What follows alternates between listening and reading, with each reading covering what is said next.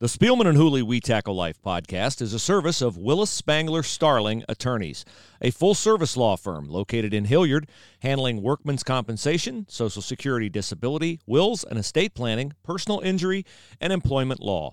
Willis Spangler Starling, available to you online at willis attorneys dot com.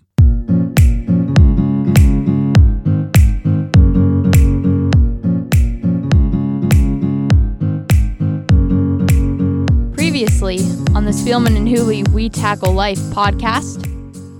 Um, and then I got back to being myself. And I think I bring that up because, you know, then I go into this, uh, you know, this this time with my daughter where she has a health you know, risk and, uh, you know, all these, all these things going on with her now. And I felt I was more prepared to handle that because of going through what I went through with my mother. I said I didn't want to have the same outcome. I didn't want to have the same response to it. And, Uh, I wanted to be a, you know, a, a rock for my family. I wanted to make sure I was providing the strength and support that they needed. And, uh, and you know, I became faithful. And, you know, I think you pull away when things go wrong sometimes. And I went back to that and, and really leaned on that because a lot of it is out of our hands. Nick Foligno, Blue Jackets captain, joined us Wednesday. It's Friday, May fifteenth. You know what May fifteenth is uh, significant for, Mister Spielman? What? It's the frost date. Supposedly no more frost after May the fifteenth. Okay. So I can't wait to get started in my uh, gardening endeavors. and uh, hoping uh, we don't get a frost after the frost date like we did a year ago to fried all my apples. I had no apples last year on my apple trees. That's because one thing I can promise you'll never see me doing. No. Gardening. No. Uh, I will see you doing an interview with Chris Holtmann, O S U basketball coach, today at uh, seven thirty. Coach oh, Holtmann is kind enough to join us, and you are wearing the uh, Bowling Green Falcons fired up official hat. I'm Under uh, Armour. Nice. I, I'm really optimistic today. You're, you mean you're rarely optimistic, but you're optimistic today? Yes. Is that what you mean? Okay. I'm rarely optimistic, yes. Good. Well, you know, there's good and bad out there in the in the sports world. Uh, um, I think mostly good. I was well, watching a cornhole uh, tournament uh, where they wore a mask. It was live. Great. So I was watching South Korean baseball this morning. You were? Yeah. Mm. Well, so you are bored if you're watching not just, not just baseball, but South Korean baseball, yeah, where you don't know any of the players. Exactly. But uh, do they have American couple American broadcasters? Yeah, yeah. They do? So they, they're doing the, the game in English? Yeah, I think that might be a possibility for myself oh, and I our N F L team where we'll actually be in a studio doing a game. I think that's a definite possibility. I know that the chances of us having a Friday meet with coaches and players and going to practice, I know that's probably going to be shelved. But, uh, you know, that's, why can't you Zoom meeting with them? Uh, maybe that's a possibility, but it's still, it's nothing like getting in person and meeting a guy, right. But, uh, we'll, we'll figure it out as we go and make adjustments. But yeah, I'm, I'm. The gyms are starting going to open up soon, and yeah, lots of good things out there. Uh, S E C's coming in June first, baby. June the first, let's go. The S E C presidents say uh, they're going to vote to bring students back to campus on June the first. Lincoln Riley, the Oklahoma coach, said it's uh, one of the most ridiculous things I've ever heard. Yeah, well, then and Lincoln then must be just uh, stay inside, leaning on the uh, scared side of well, uh, COVID nineteen. Just stay inside. I mean, if you don't want your guys back, then that's your choice and as a head coach, and just don't bring them back. You do what you got to do. The other teams will do what they have to do. That's freedom. Here's the, the other thing about this, and I, I don't think people have talked about this enough, and maybe I'm wrong, but I, I talked to a doctor, and maybe I misunderstood that it's a virus. So eventually we all are going to get COVID. Yeah. We're all going to get it. And I so, think we've lost yeah. sight of some of the facts we knew up front, which is everybody's going to get it eventually. It's going yeah. to take a long time for a virus. The recovery rate is ninety-nine percent. Astronomically high. Right. And um, that's just that's just the deal. Uh, yeah. And so, I mean, that's I think people are, are made a decision to move on. And, and if Lincoln doesn't want his players back there because he's concerned for their safety, and that's certainly understandable, then stay home. That's uh, that's comes down to that. Either stay home or go out. That's what it comes down to. That's right. That is what it comes down to. We uh, are going to draw four names today for COVID nineteen relief. Your nominations have been coming in, and we appreciate that very much. Got a nomination this morning for someone. They are in the bucket. And so, uh, Mister Spielman, uh, we've lost track of how many weeks we're in. I think we're under ten weeks, or are we at ten weeks? Probably close. I need I need you to figure that out. Yeah, because, we'll figure uh, that out. But, uh, yeah, we're going to draw our names right now.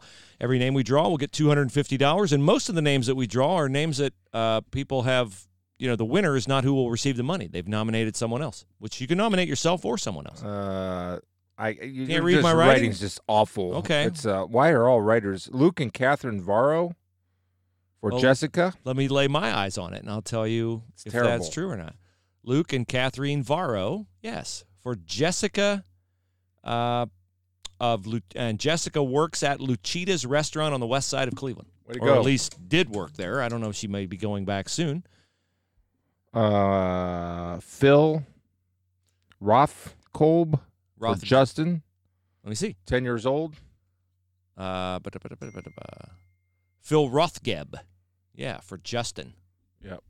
Who has a ten-year-old, uh, I think it says disabled son, and a seventeen-month-old daughter.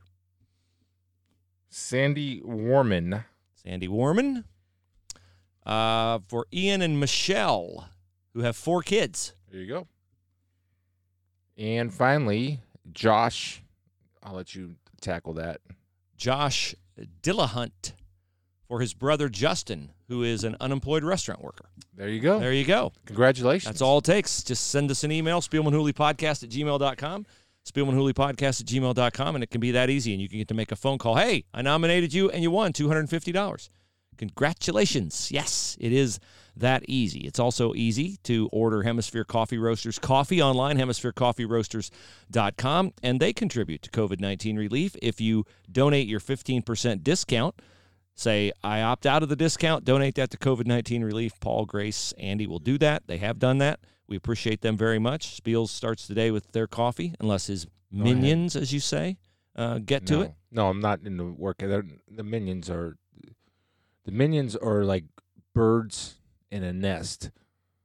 And open mouths always? Yeah, always, always, always, always. I, I, it's just give, give, give. That's all I do. Yeah. Give, give, give. It's, so have you hidden it's, it's, the hunter's blend and the uh, and the uh, yes, breakfast blend? I couldn't find it because you they hid, yeah. put things where they want them, not where I have them. Oh my. They put things where – it's all time for them to go back to school. Everybody needs to go back. I loved having you home. Bye-bye, all of you, out. Well, I know they we're... bring their dogs. It's a just, yeah. It's circus time. By the out. way, uh, then I'm their gonna... boyfriends come over. Out, everybody, out. Uh, I'm going to get to uh, meet one of your uh, minions' dogs soon. She's doing a photo shoot with Flashes of Fun. Yeah, bringing she, the dog. She's just uh... and bringing the boyfriend. Yeah. So we're looking forward to that. He's a great guy. You'll like him. I will like him. I haven't met him. Yeah, I like him a lot. He'll crush you in golf. I'm sure he will. It doesn't take much to crush me in golf. If he doesn't beat you and Sherry in golf, he will no longer. Well, if Sherry doesn't be a woman and play from the Reds. Well, she is a woman, and she can play from the Red Tees. Well, I I like to think Sherry's a competitor, but apparently she's lost that edge. She used to play from the Blues, and then she had three children, and she's like, why am I playing oh, from the hey, Blues? I'll play from the Reds. Guess what? You've had three children, too. You're the one who gave her the ice Well, chips. I'm almost a super senior. I can move up to the Whites. We Tackle Life podcast official coffee is Hemisphere Coffee Roasters coffee. They buy it direct from the grower in Thailand, Nicaragua, and Indonesia. Spiels can vouch. He always says it's not bitter. It's better. Oh, it's good. Yeah, great good. coffee. So check them out. Hemisphere Coffee Roasters dot com. We've had many listeners say, hey, you're right. It's legit. And uh, they order uh, on a regular routine basis, which we appreciate. I got a big announcement coming next week about another product. That Excellent. Uh, That's a product I think I can use. I think you will. For my knee pain. Yeah. Looking forward to that. Um, I want to uh, welcome to the show a new listener. Okay. Or maybe a group of listeners. It's the Atlantic ten Conference presidents who apparently heard my idea a week or so ago that this is a time for innovation and a time for athletic directors and schools to get their costs under control and maybe look at a new paradigm for college athletics. They are going to condense uh, some of their conference sports. Field hockey, volleyball, men's and women's soccer, baseball, softball, women's lacrosse, and play regionally rather than play across the conference. How this would work in the Big Ten, say your Penn State volleyball team would play, uh, you know, schools in Pennsylvania, Ohio, adjacent states, rather than traveling to Nebraska, which is not really cost effective for a school, for a sport that does not make revenue, mm-hmm. but rather consumes revenue. uh, play regionally, you still have a varsity sport. You're just cutting the cost some. I mean, I think we're we're starting to see that. Unfortunately, I was saddened to see that the University of Akron mm. cut three sports, two yeah. men's sports, men's cross country. Apparently, they don't uh, appreciate they have cross no idea country the, the value of that, or the or the value of having a two-time which, state which, champion. Which, what is the investment in men's cross country? It's like shoes and shorts, shoes, shorts, and a singlet. Yeah, that's there it. Can't be a sport that has less equipment costs than cross country. And men's golf uh, has been cut, and also women's tennis. Women's tennis. And by that cut, they're saving four point four million dollars. Isn't that crazy that those three sports at Akron cost them four point three million dollars? Well, the thing that's disappointing about that is that they are not going to honor the scholarships. Yeah, that's a disappointment of those athletes. So. But they're going to give them. They're going to be able to transfer somewhere else and play right yeah, away. Yeah, but what if you? I mean, the thing no, is, what, what if you don't want to transfer? I mean, you're great. you know you're going into your senior year, but hey, you know that's you know they're they're cutting costs. I know the M A C. Uh, I was talking to Macy, and I think I don't know if we talked about this the other day or not, but I was talking about the Macy about the M A C uh, basketball tournaments. Mm-hmm. Their first round is usually played from campus to campus mm-hmm. before they transfer up to uh, yeah. the arena. What's an arena in Cleveland? Uh, Quicken Loans. Quicken Loans Quicken Arena. Lo- now, Quicken it's, Loans. Now it's Rocket Mortgage Field. Rocket House, Mortgage Field, whatever it is. Uh, now you have to be in the top eight to yeah. to qualify for that. So I There'll think no there's no problem with Macy Spielman. Well, the point. We'll see. Uh, I don't know. If she, I think she's playing it too. Oh, but okay. We'll we'll see where she plays. She's. By the way, I'm wearing my Bowling Green hat because she's coming off the A C L and watched her work out yesterday and just back to crushing it. Actually, better than she was. I so. can't wait to see her. Um, but anyway, I, I do think uh, it's uh, teams. The Southern Conference uh, was talking about eliminating rounds in their tournaments. So yeah, you're going to save some money, and it's probably going to be a good thing. And people will adjust and trim their budgets. And mm-hmm.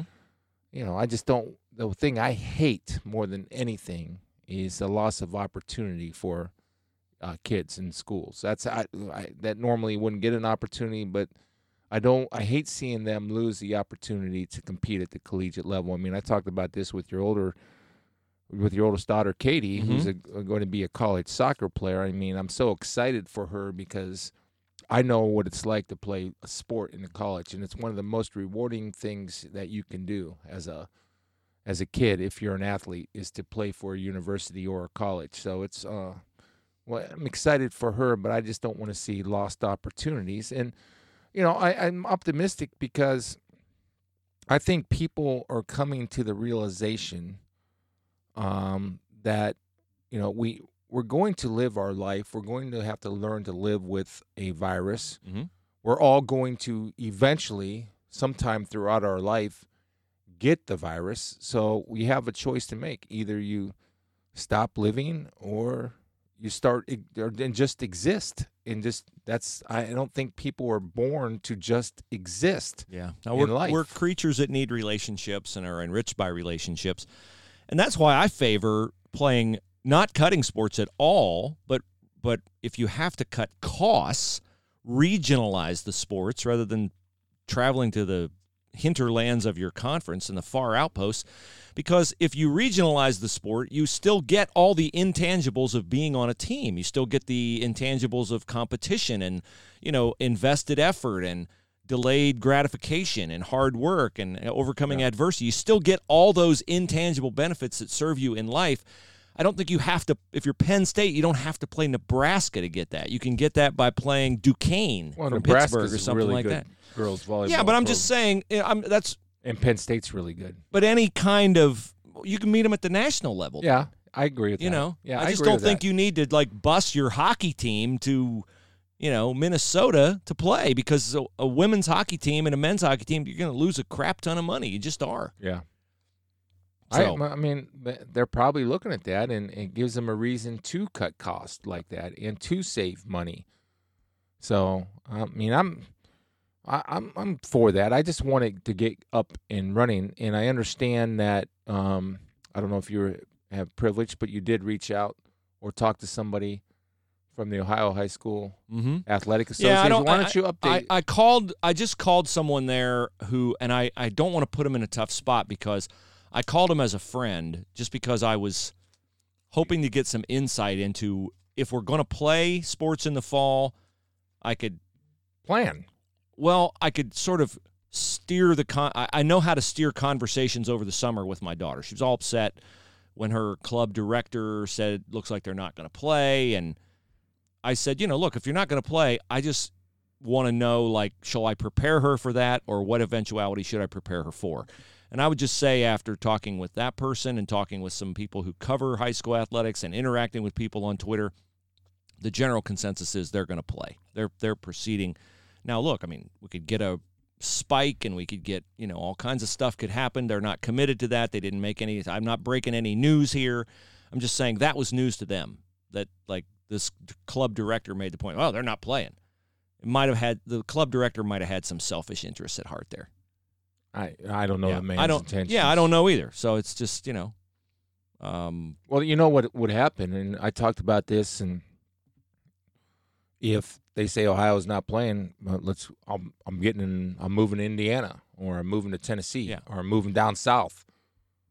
I, I went uh, through all those scenarios, and would she be eligible if she moved out of state and moved back in and all that kind of stuff. I do think the Ohio High School Athletic Association would have to make a blanket exception. Let's say sports in Ohio this fall don't happen. You move to Indiana to play.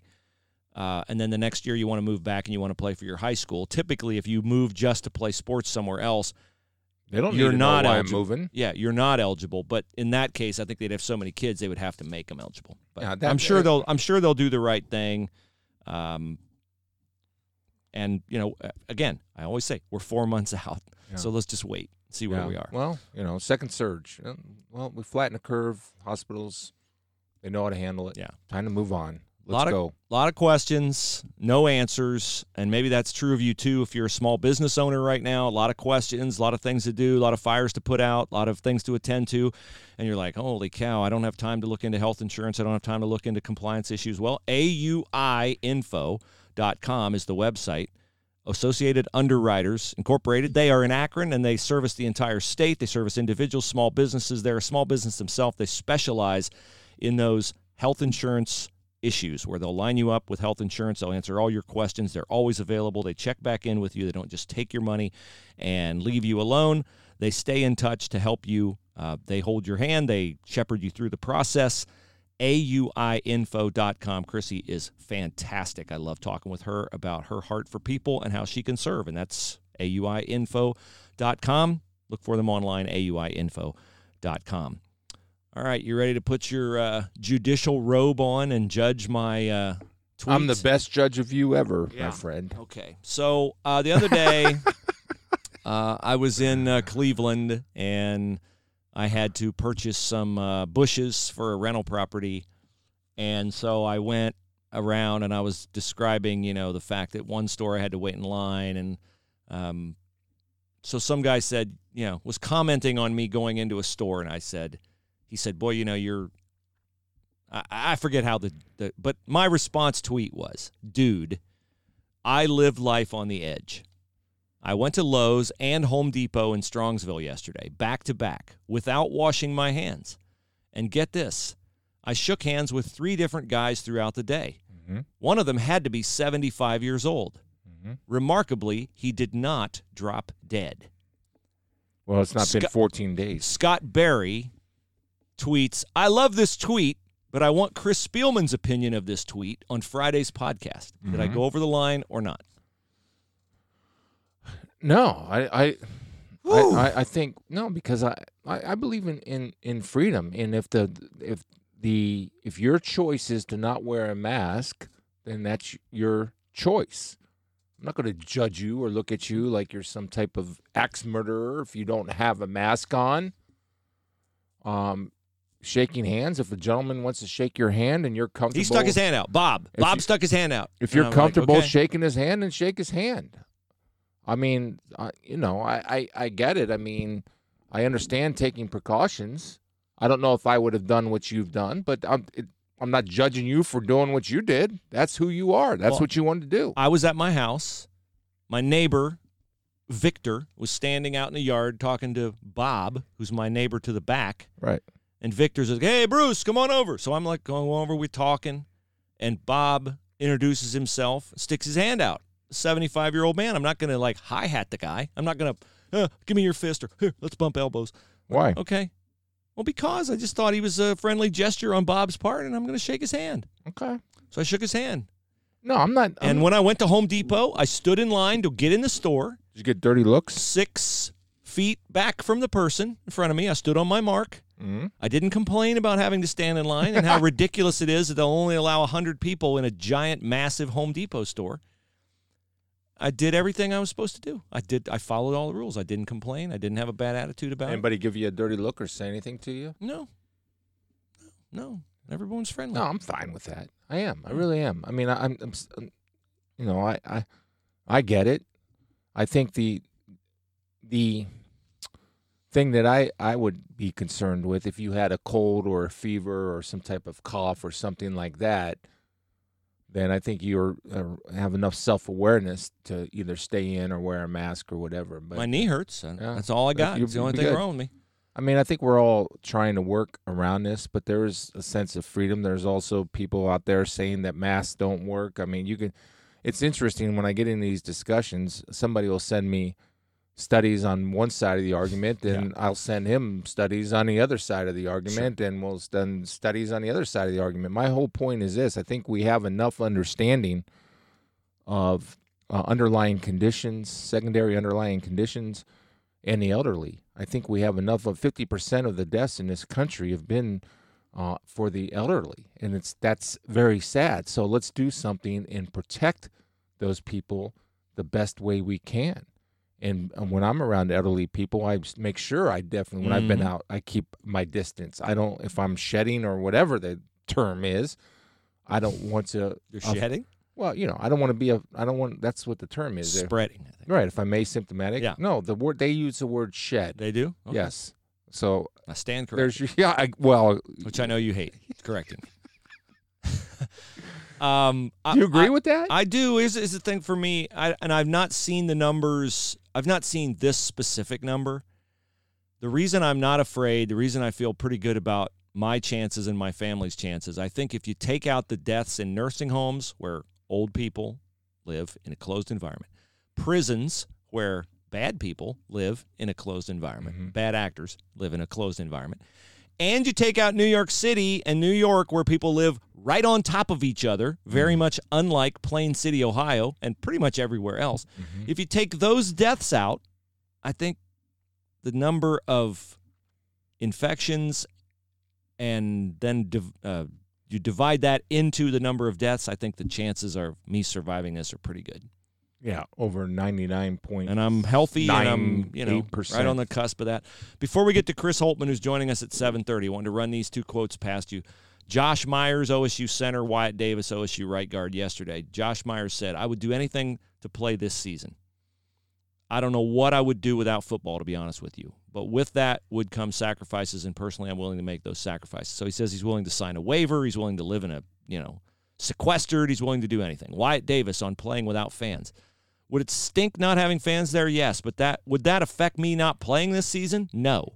Because I love the game of football. I miss being in that competitive type of atmosphere. So fans or no fans, I want to play.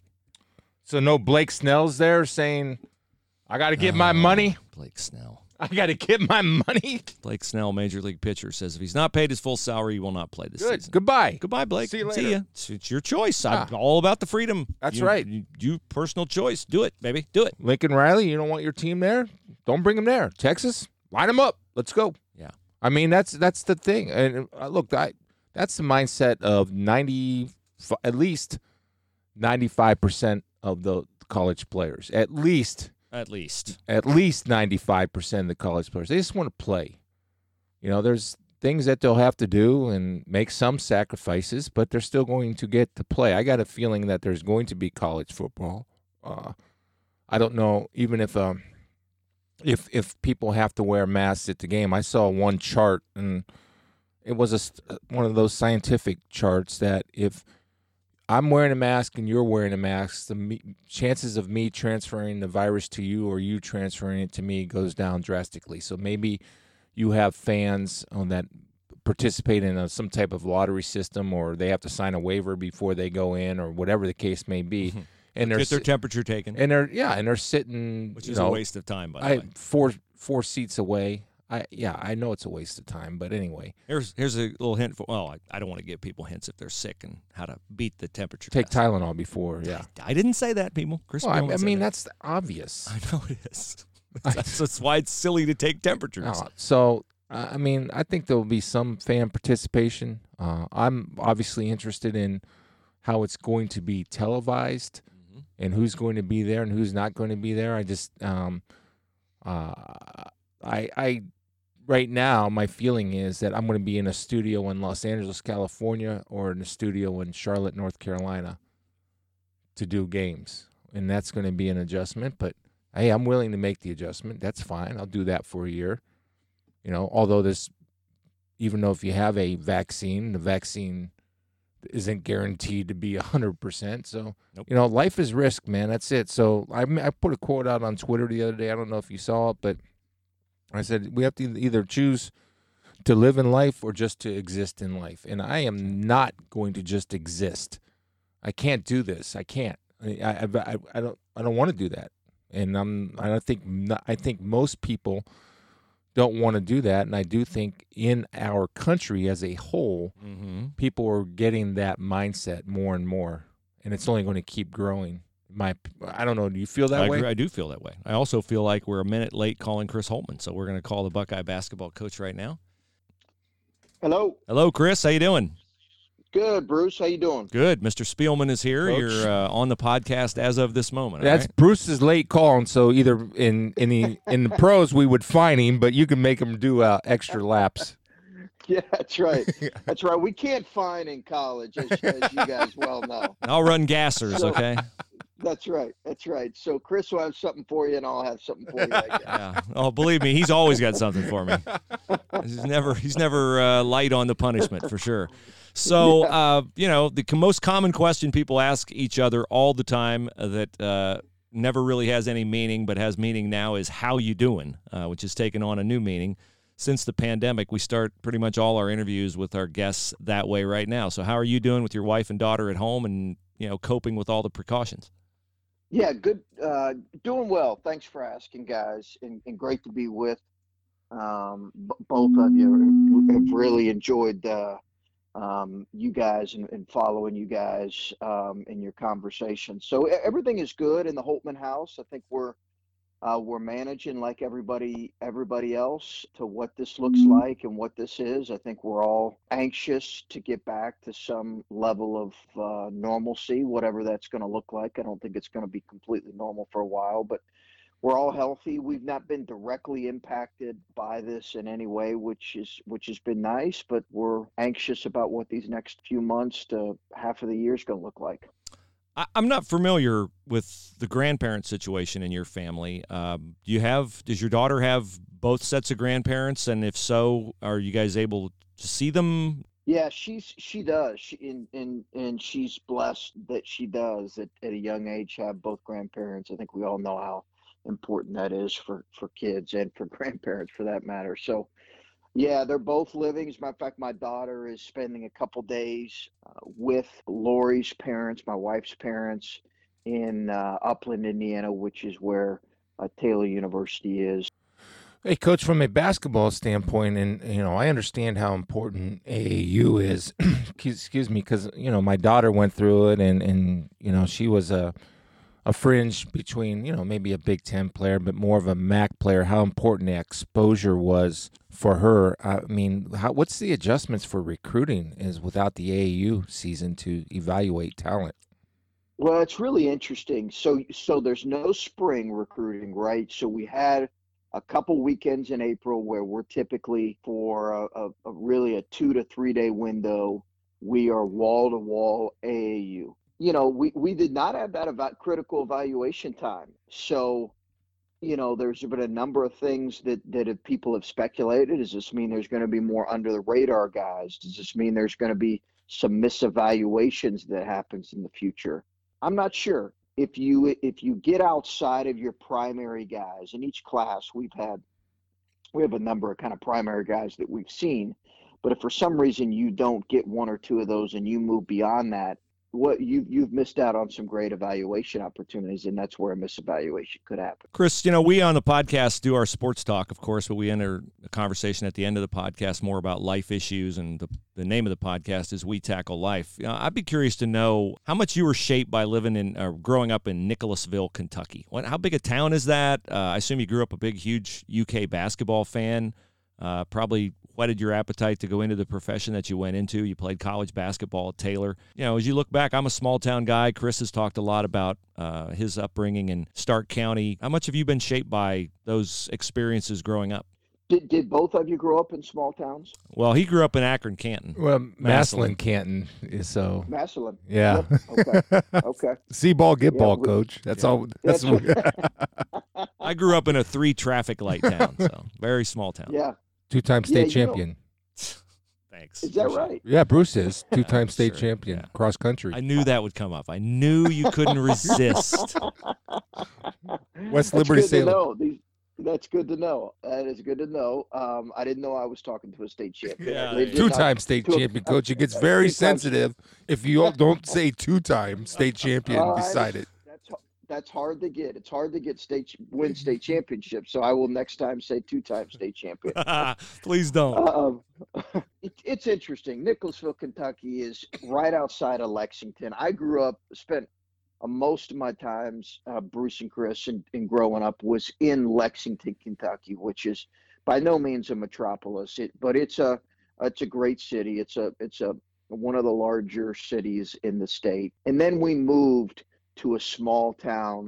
You know, when I was growing up, we were, I had the, it was, it was a kind of a great, an interesting thing, because when I was growing up, we moved schools. I went uh, seventh grade, changed schools. And uh, for one year, my eighth grade year, had the decision to go to uh, very much a, a city school, very much an inner city school, or a school that was a little bit more in the suburbs. It was a pretty easy decision for me. I said, I want to go where the best basketball is being played and where I'm going to be challenged at the highest level. So I went to an inner city school in, in downtown Lexington, and that was that was a great experience for me. It just so happened that a year later we moved again to uh, Nicholasville, Kentucky for our high school years, which is a small, very much country rural town, for my final uh, few years of high school.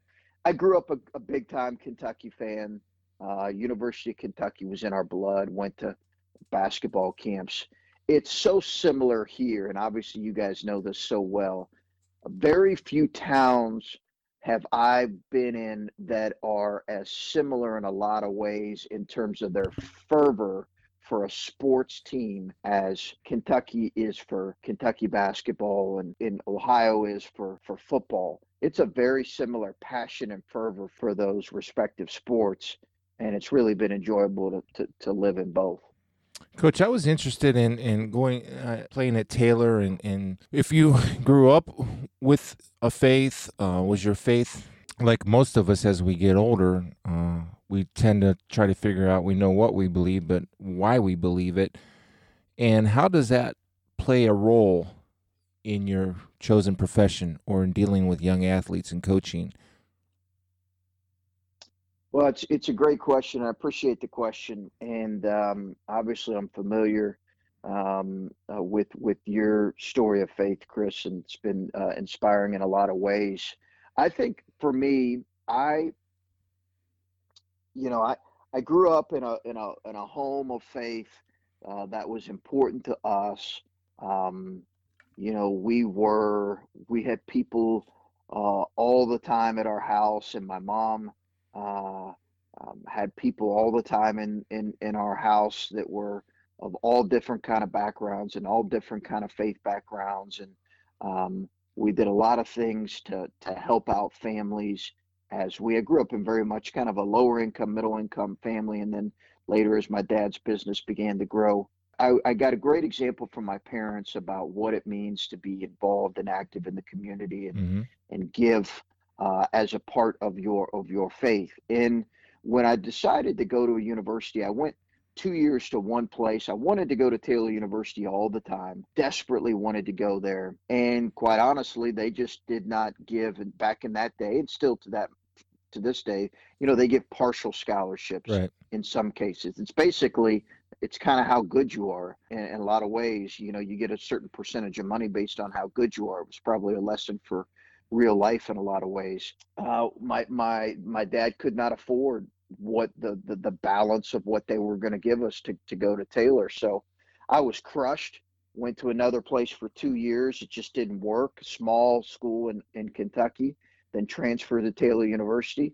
And it was the hardest, most challenging, best uh, years of my life uh, because I played for a Hall of Fame coach who was extremely demanding and a guy that I really honestly at, at times did not enjoy playing for, um, but uh, became a very close uh, mentor, my, my most significant, outside of my father, the most significant man in my life.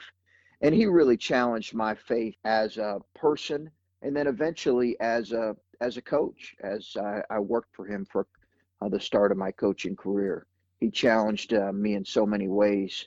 Um, and it has had an impact on how I go about my day to day. And I think for us, if, you know, if you're trying to, to live whatever your faith is, if you're trying to live it authentically, I think that it has to be a part of who you are and what you do on a day to day basis. And obviously a big part of your work. I know you uh, mentioned your father-in-law one time. I saw your ta- your Hall of Fame speech at Taylor. Apart from your parents, who do you think shaped your life? Who's the, who's the person that shaped your life the most and why? Well, my my college coach for sure. You know, he would he was a guy that um, I learned so much about uh, the importance of pursuing just day-to-day excellence from him. He was a guy that coached at Taylor University and then had a chance to go be an assistant actually at the University of Kentucky for Joe B. Hall back in the day, and just decided that in his case, God had called him to be Um, a small college coach mm-hmm. for, he didn't want to chase that path. So, so I, I would, I would point to him for sure. And he just taught me, you know, when I got here, we talked a lot about what he said to us so many times. He used to say stuff like, you know, hey, do today well. And I've obviously talked about that with our guys, how simple that is. And he used to say over and over stuff like, hey, don't compare yourself to others. Just do your best. And he'd say it to us over and over, you know, as coaches and twenty year olds, we kind of roll our eyes and see, yeah, I think I heard that from mom and dad. But yeah. it, as you get through it, it has so much relevance. You know, when you think about not comparing yourself to other, uh, anyone else, but doing your very best and doing today well, so simple, but really profound, especially I think if we could, if we could follow uh, some of those things. So he had a huge influence. Uh, obviously my parents, Uh, my father-in-law did. He, my father-in-law had, I, I saw him uh, do his job at a really high level and, and saw how he went about it. He's, he's a man of, of great faith. So those guys, and then I've obviously had coaching friends in the profession that I go to that challenge me in a lot of ways. Uh, and they're my go-tos whenever, whenever we're struggling. You know what I think the great thing about a college basketball coach is, and I just noticed this with, with my daughter and, um, the relationships with your players because of the amount of players that you have on a team as opposed to a head college football coach, right? I mean, those guys have yep. their relationship, but there's eighty-five guys where, you know, you, yep. you guys have fifteen guys. And how important the, and the the head coach has to be, I think, in each individual's life and the accessibility that you have because you only have the fifteen guys. Is that something yes. that... I'm sure you're aware of, and, and how important is that? It's really important. You know, th- there's obviously a, a balance there, but I think it's really important to know who they are as individuals, what, you know, what grabs them, what challenges them, what concerns them, what they're anxious about. Mm-hmm. Um, you know, I've told people all the time, you know, you hear coaches say, we need to care about our players almost as it's a means to an end. We need to care about our players so that, you know, when we're challenging them and motivating them, they'll they'll know we care about them. And to me, it's not a means to an end.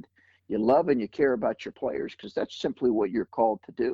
If the byproduct of that is that they play harder and compete harder, well, that's fine. But but it's simply the, the what we're called to do is care and love our players. And, and obviously, that doesn't always mean, I think it often means that you're telling them the truth and you're challenging them and you're giving them real specific perspective on what life looks like beyond the, the bubble of college. That that's all of those things are what's put in front of us. And if there's not growth and significant growth that happens in our players' time in our program here, then, you know, we failed the greatest challenge for us as coaches.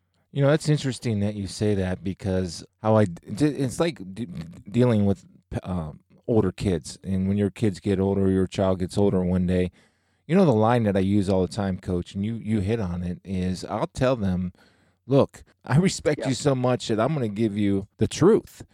And yeah. the response is what I'm looking for from them. If they get defensive, or if they actually look at me and say, well, let me think about that, with giving them the choice to make the decision on which direction they go. And that's when you see, I think, growth from an athlete and growth from uh, even your own child, or in an employee, or whatever the case may be, or an, uh, an assistant coach you may have. No doubt. It is so critical. The ability to tell the truth, uh, the, the courage to tell the truth, and, and the, the courage to receive the truth, maturity to receive the truth, uh, is critical. We know that in any relationships, a relationship, and it's really critical in, uh, in, in a relationship like coaching, where we're being asked to do things at the highest level and trying to be challenge people and do things at the highest level, and to do things that are uncomfortable and hard and difficult and all of that, and to fit into a team, which at times can be hard and difficult and challenging. So yeah, th- the ability to do that and have hard conversations. You know, I, I've, I've, I've told, I've told my daughter, hey, you know, as you get older, you, you know, you, you'll know you're, you're having valuable relationships if you have about one hard conversation a day. And if you don't, you know, that's probably, you're probably not having real authentic uh, relationships in your life.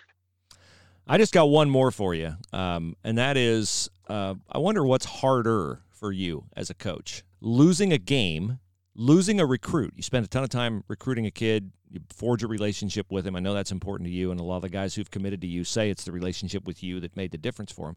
So losing a game, losing a recruit, or losing a transfer, because a transfer, you've walked through that process of getting him to commit to you and playing with him, and you've had the experience of mentoring him and coaching him for at yep. least a year. So losing yep. a game, losing a recruit, or losing a transfer. Yeah, good question. I, you know, losing a game is temporary, but as every coach probably has told you guys, and I, it was it was it's probably the same way in, in for players and, and athletes, you know, you the, the losses stick with you so much longer, they sting so much longer Agreed. Than, than the wins do. They yeah. just do. Like you just, you know, someone asked me about the most memorable games in our three years here, and what do I immediately think about? I think about, you know, our loss to Penn State yeah, at home. Our it's first awful, year. Isn't it? Yeah. You know, like like we, we could have won the Big Ten championship if we'd have not lost to, you know, Carr and, and Penn State our first year here. And then, you know, last year we had a couple home losses in January that were crushing. I don't think about winning at Purdue when they were third in the country, or having the five top ten wins we had this year. I don't, you know, you don't. So though that's really hard. I, I think. What probably, if I said what's hardest though, is if you have a recruit that you've invested years in, and that's literally in some cases what it boils down to, because there are some recruits that are shorter in, in their recruitment, right? It just is. When you recruit a transfer, that's a shorter process. But the young men that you've spent hours and hours on the phone, two nights ago I was on the phone for an hour and a half uh with with a mom, and you do that, you know, do you do that about every five or six days. So if you do that for a year, year and a half, two years, and that ends up, that recruit ends up uh, going to a different place, uh, that that stings for a while. That's a gut punch that is hard to to live with. As far, I'd probably put the transfer third in that situation, because not not to say that that's not a painful thing, right? But I think in a lot of ways, transfers can prove beneficial in both ways. And, you know, it's interesting. I corresponded in the last couple of days with Matt Painter. We know kind of uh, some of the things that, that, you know, they lost two guys in their top six yeah. that were a second away from playing in the Final Four as sophomores and had, you know, pretty good junior years. They left, they left their last year. I'm sure he looks at that and says, well, that's a difficult thing. He also realizes that uh, that's part of college basketball now. And I think you also, he, he probably looks at it, as he actually has said publicly, feels like in a lot of ways it'll help their program moving forward. So uh, I think that, that the recruit that you invest in and spend years, year and a half, year developing relationship, if you lose that one, that that's a gut punch you feel for a long time. I think it's interesting uh, how you have to, because of the age of college basketball with a transfer portal, and this football too, is it's a whole new element to the game than it was yeah. ten years ago. Uh, I have to thank you for one thing. Uh, I, I'm I'm a good listener. I love basketball. I don't know if uh, I know Bruce loves basketball. I, I played it in high school, but I enjoy the game. I think it's the f- best game in the world to watch, and so I always listen. I listen to your press conferences. I watch the games. I listen to the announcers. And there was a time during the season where Luther Muhammad was struggling with his shot. And I was watching the Buckeyes play, and the announcer said that Coach Holtmann told Luther, I don't know if you remember this or not, but uh, start using your legs again or use your legs more. And he shot the ball really well that night. I think it was that game where he was just coming out of a slump. I don't know, or maybe it was Maryland. The, yeah, Maryland. Maryland. And, yeah. you know, my daughter's coming off of a an A C L, and we're mm. shooting in the driveway, and I said, listen, the, and she follows basketball, and she knows obviously who you are and who Luther Muhammad is. And I said, Coach Holtmann said when Luther was struggling with sh- shot, just use your legs. You know, just get a little bit more knee bend. And, you know, obviously the shot has a little bit more arc and a better angle. And I got to tell you, man, you made me feel like a genius. So I do, I, I, I do listen. That's dangerous. And, yeah. Yeah. I, yeah. As we all know, but I, I think it's um, um, just th- those little coaching points. And um, I know that I appreciate your candidness in talking with us today and in, in the, in the press conference. I think it's uh, it helps me, and it, it helped me pass some fatherly knowledge Uh, onto my daughter about basketball. I know, I mean, you know, and, and how my, is she my, doing? She's she's actually. She I was just telling Bruce today that she was uh, she's about nine and a half months out, and she's starting to play two on two, and actually looks better than she did uh, when she uh, was uh, before she was injured. But it's it's interesting to to note how much, and you've seen this, I bet, throughout your whole career with guys coming back from injuries, how much of it is a confidence thing, right? Once they take a first, you know, uh, contested layup, and, you know, I'm out there and I'm beating the heck out of her. I'm beating, yeah. She's going up, and I'm I'm, sure. I'm elbowing her right, and I, no mercy for me. I'm elbowing her in the hip, and, you know, I just want to see, but I want to see how she mentally responds. You know, I want to see if yeah. she's uh, getting shaken, or she gets that little competitive fire. All right, here we go. And so it's just amazing to me. Uh, watching this process of the, the it's how much of it is mental coming back from an injury like that. And I'm sure you've witnessed that your whole career. Definitely with that injury. I think definitely with any type of lower extremity injury and knee injury. Yeah, it takes, yeah, it, it is that. And it's just what you said, you know, once a few live action games where she's playing two on two or three on three or five on five. And yeah. she gets bumped and falls or whatever the case may be. Uh, it, it'll take a few of those times, and, and she'll probably be back right at it. But that's that is for sure a confidence uh, thing with that injury. All right, Coach. Hey, we appreciate uh, your openness and willingness to just come on and talk a little bit about life. It, uh, it was awesome, and I'll keep listening for the coaching tips. So if you keep – or or get a hold of Bruce or get a hold of me if you have any coaching tips, because uh, uh, I am her coach now, and I think she's anxious to get back to B G as soon as possible. I'm sure she is. I said, sure, I, I had a Zoom call with our parents the other day, the, last week, and I yeah. said to them, I said, hey, guys, we're – We're, you know, they were asking me about, uh, you know, when when's the return going to happen? I said, Um, I said to him, hey, I know you guys are probably anxious, and you should have seen the reaction to the parents on the Zoom call when I said, you're anxious to get your sons out of the basement. Like, it was like overwhelming. Let us know when, you, when they can go back to school. Isn't so. that amazing, though, uh, the relationship? I mean, that's why I asked you about the relationships between um, players and coaches in basketball, because I, I don't know yeah. if you've ever met Coach Freilich or Robin Freilich up at B G, but just I haven't. I'm just watching them cultivate these relationships and how crucial it is. And, and right, there is a professionalism and, and a little bit of a wall there, but still the, the yeah. beauty of basketball to me has always been that relationship between coaches and players, and especially the no head doubt. coach. It's just uh, it's a special no doubt. It's a special responsibility that you have, and, and a gift that you have, that you've been given, in my opinion, that you can really impact young people uh, uh, from your position. I'm not saying Ryan Day can't do that, but your position, it makes it more suitable for you to be able to do that, which is really cool. So no that's question. just my uh, no my experience. No question.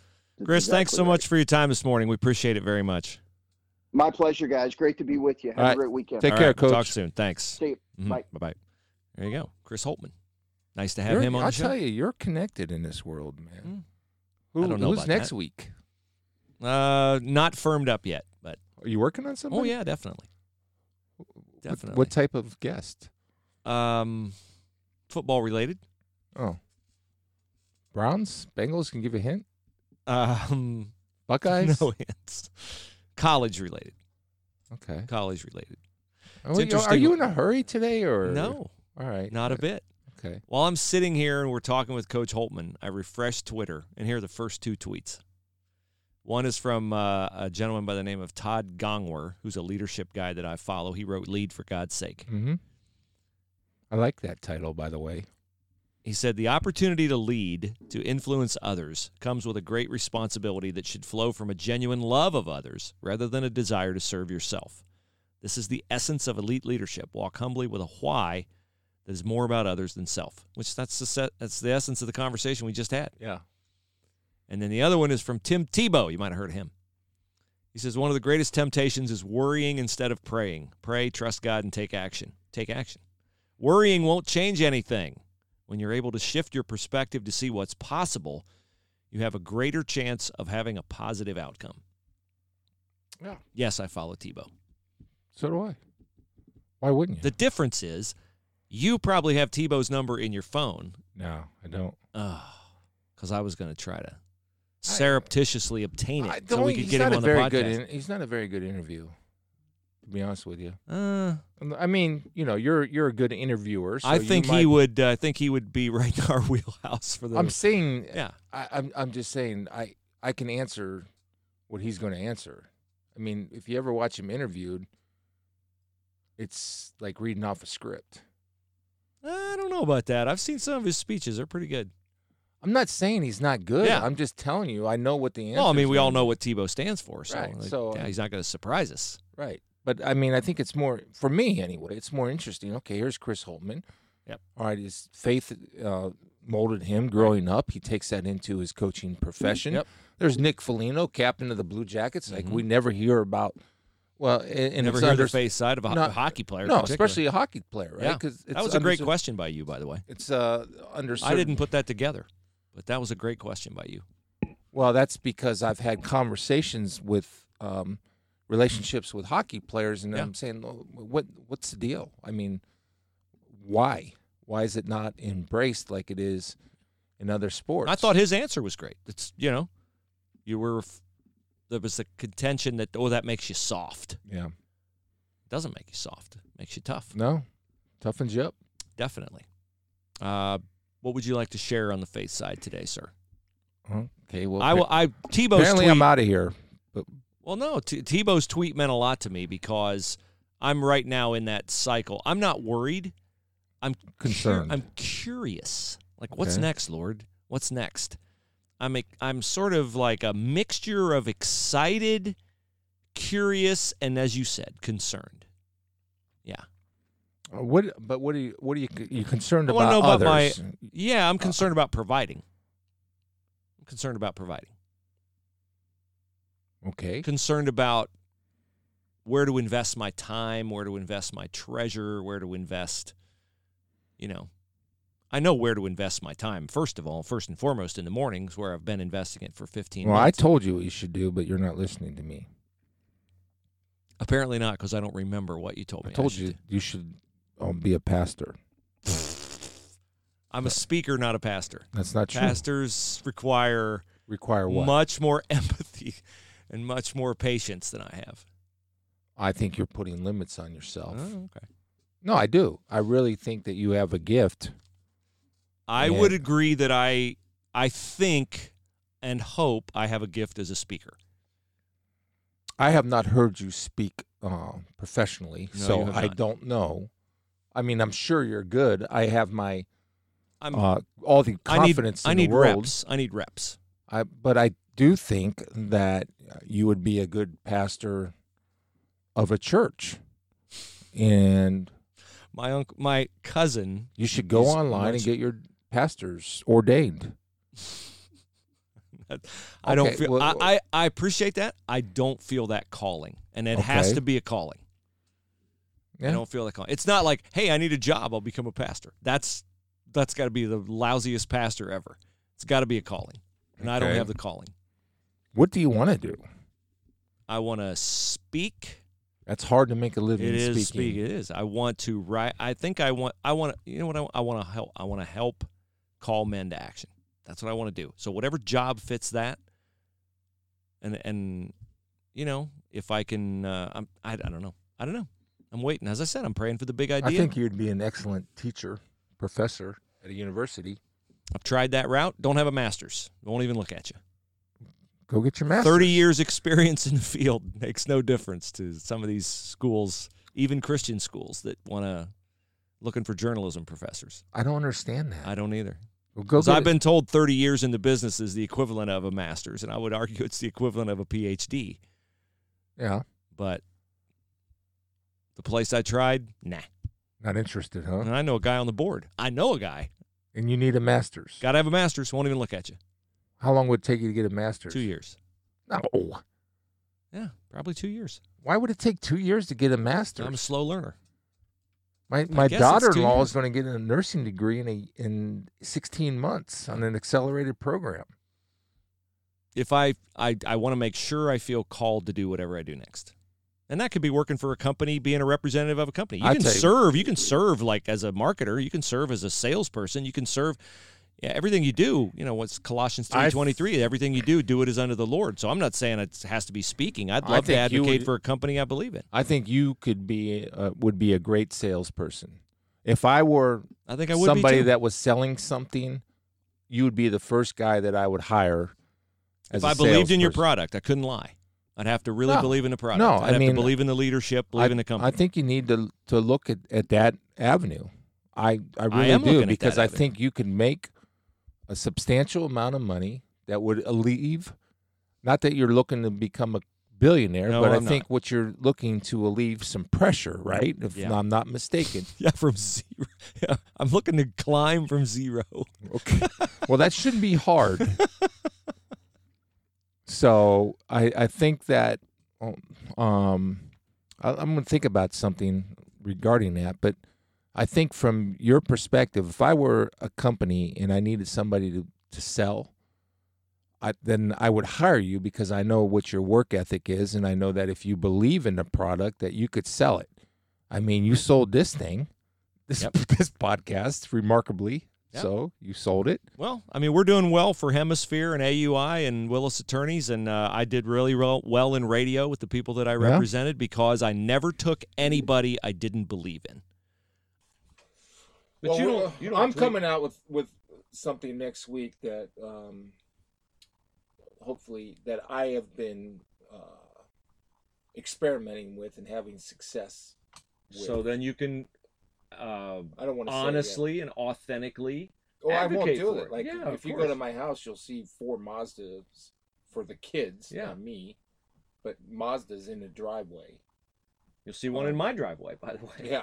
So they're great cars, and and because of, of um, buyers, Mazda, Dublin, Subaru, Mark. So I, I you know, I, any product that we stand by, like I I, if I didn't like Hemisphere Coffee, you like I, I would never. I would never even ask. No, I would. I wouldn't mind. I know. No, here's the difference between you and I.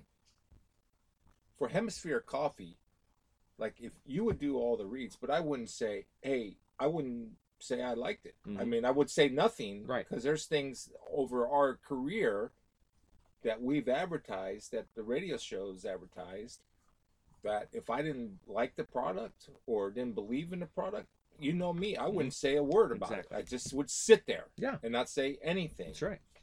And I have, I'm sure, I trust your judgment on our lawyer group, and I trust your judgment on A I U. What's the lawyer group? A U I. A U I. And what's Willis Spangler Starling. W- Willis Spangler and Starling. I trust your judgment on that. So that's just me trusting you that, hey, mm-hmm. these are good folks, and they're not out to hurt anybody or be sinister in any way. But anyway, right. You know what I do when I get worried, uh, when I when I'm tempted to get worried, because Tebow's right, worry is a temptation.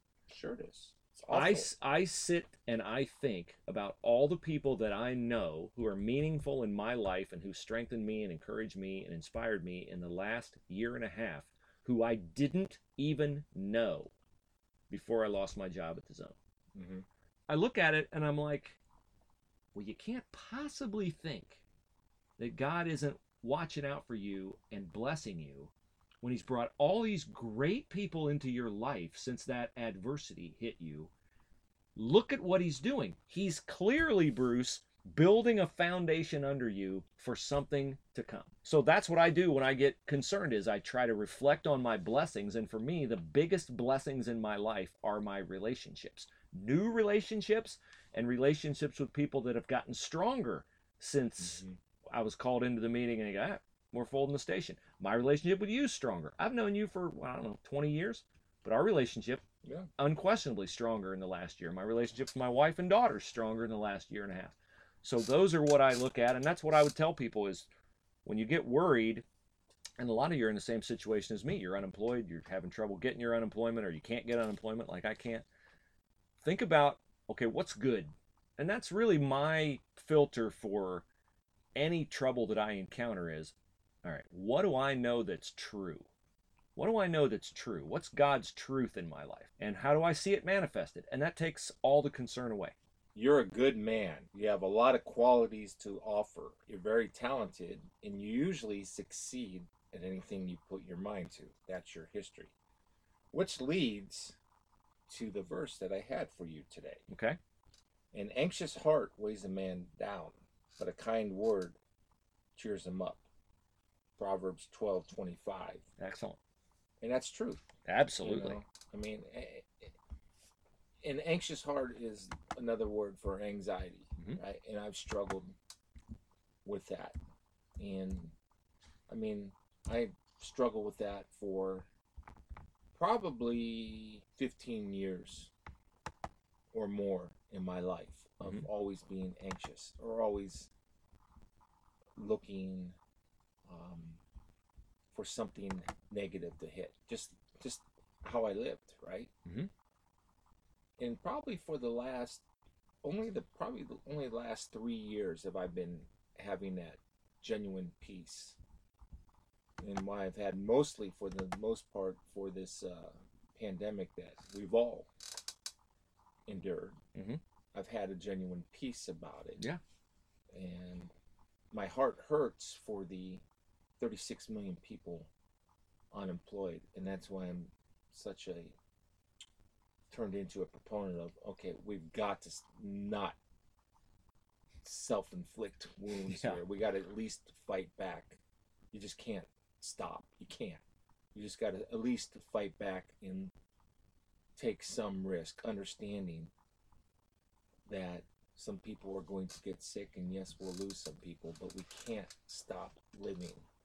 Just can't. I, I just can't get my mind around not doing something, not taking, throwing the first punch. Does that make yes, sense to you? Absolutely. That's been your, that is a, I, a mindset that I think has been constant throughout your life.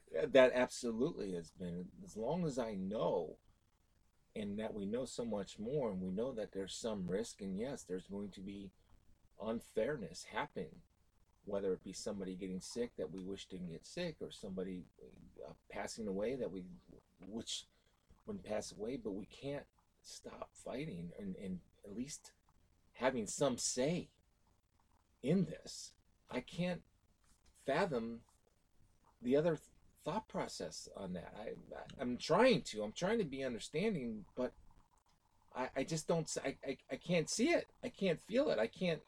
Well, you don't have the perspective that the people who are extremely fearful have, uh, because you have a different paradigm and a different prism through which you live your life. I'm not saying, I mean, I, sure, be- yeah. I believe it's a much better way. I'm not trying to criticize any anyone else's way. You know how people, anybody who listens to this podcast knows how passionate we are about making that decision for Jesus Christ in your life. Right.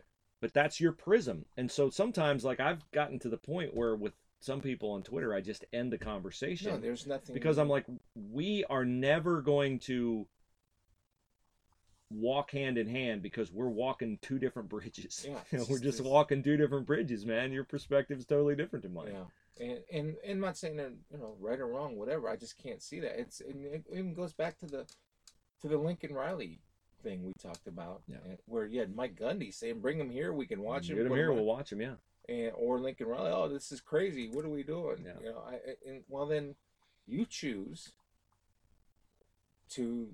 You know, stay at home and keep the players at home, Lincoln. That's fine. That's your choice. You're the head coach of Oklahoma. If you want to do that, fine. Gundy, bring him in. Then that's his choice. That's walking two different bridges, as you said. Yep. Yep. So, well, we've enjoyed being with you today. We had Chris Holtmann on. We hope you enjoyed that interview. We hope you'll follow us on uh, Facebook, Instagram, Twitter is at We Tackle. Uh, we'll be back again on uh, Monday with another edition of the We Tackle Life podcast. We hope you will uh, patronize our sponsors, Willis Spangler Starling Attorneys in Hilliard, a great law firm. If you need a full-service law firm, it's a great time in your life to get that kind of representation that can handle any issues that you have. A U I info dot com if you're a small business and you're ramping back up and you have questions, you need somebody who you can have a as a go-to on all things compliance-related and particularly health insurance-related. They're health insurance brokers. It won't cost you a dime more. They service the entire state of Ohio. They can help you if you're an individual as well. Answer your questions. Give them a call, A U I info dot com, easiest way to reach them on the web. And Hemisphere Coffee Roasters. Great to be with you today, Mister Spielman. Thanks for coming out to the Hinterlands. I like that hat. My brother's a B G alum. He oh, uh, is? He, uh... Talons he, up. I'd like to have that hat. So would I. It's sharp. They're Under Armour, huh? Uh, no. I just bought this hat. Well, it's got an Under Armour logo on it. Well, that doesn't mean that maybe, doesn't maybe, mean maybe they were Under Armour. No, I figure they couldn't do that unless they were licensed. Anyway, we'll solve that mystery on Monday. Everybody have, everybody have a great weekend. And for the two-time state champion Bruce Hooley, ah, this is Chris Spielman. Thanks for bringing that up. So to, Coach to, Holtmann was, uh, I he insulted you by only calling you a one-time state yeah. champion, and I corrected him. Yeah, I hope you appreciate that. Yeah, I'm surprised you didn't say it. And congrats really, to our four winners. Doesn't please. really count. It was only cross country. Yes, congratulations to Josh Dillahunt, Sandy Warman, Phil Rothgeben, Luke, and Catherine Varro. Two-time state you'll champion. You'll be hearing from all. Uh, you'll be hearing from uh, our official money distributor very soon, as soon as I get her the emails. Everybody have a great weekend. Talk to you soon. Bye.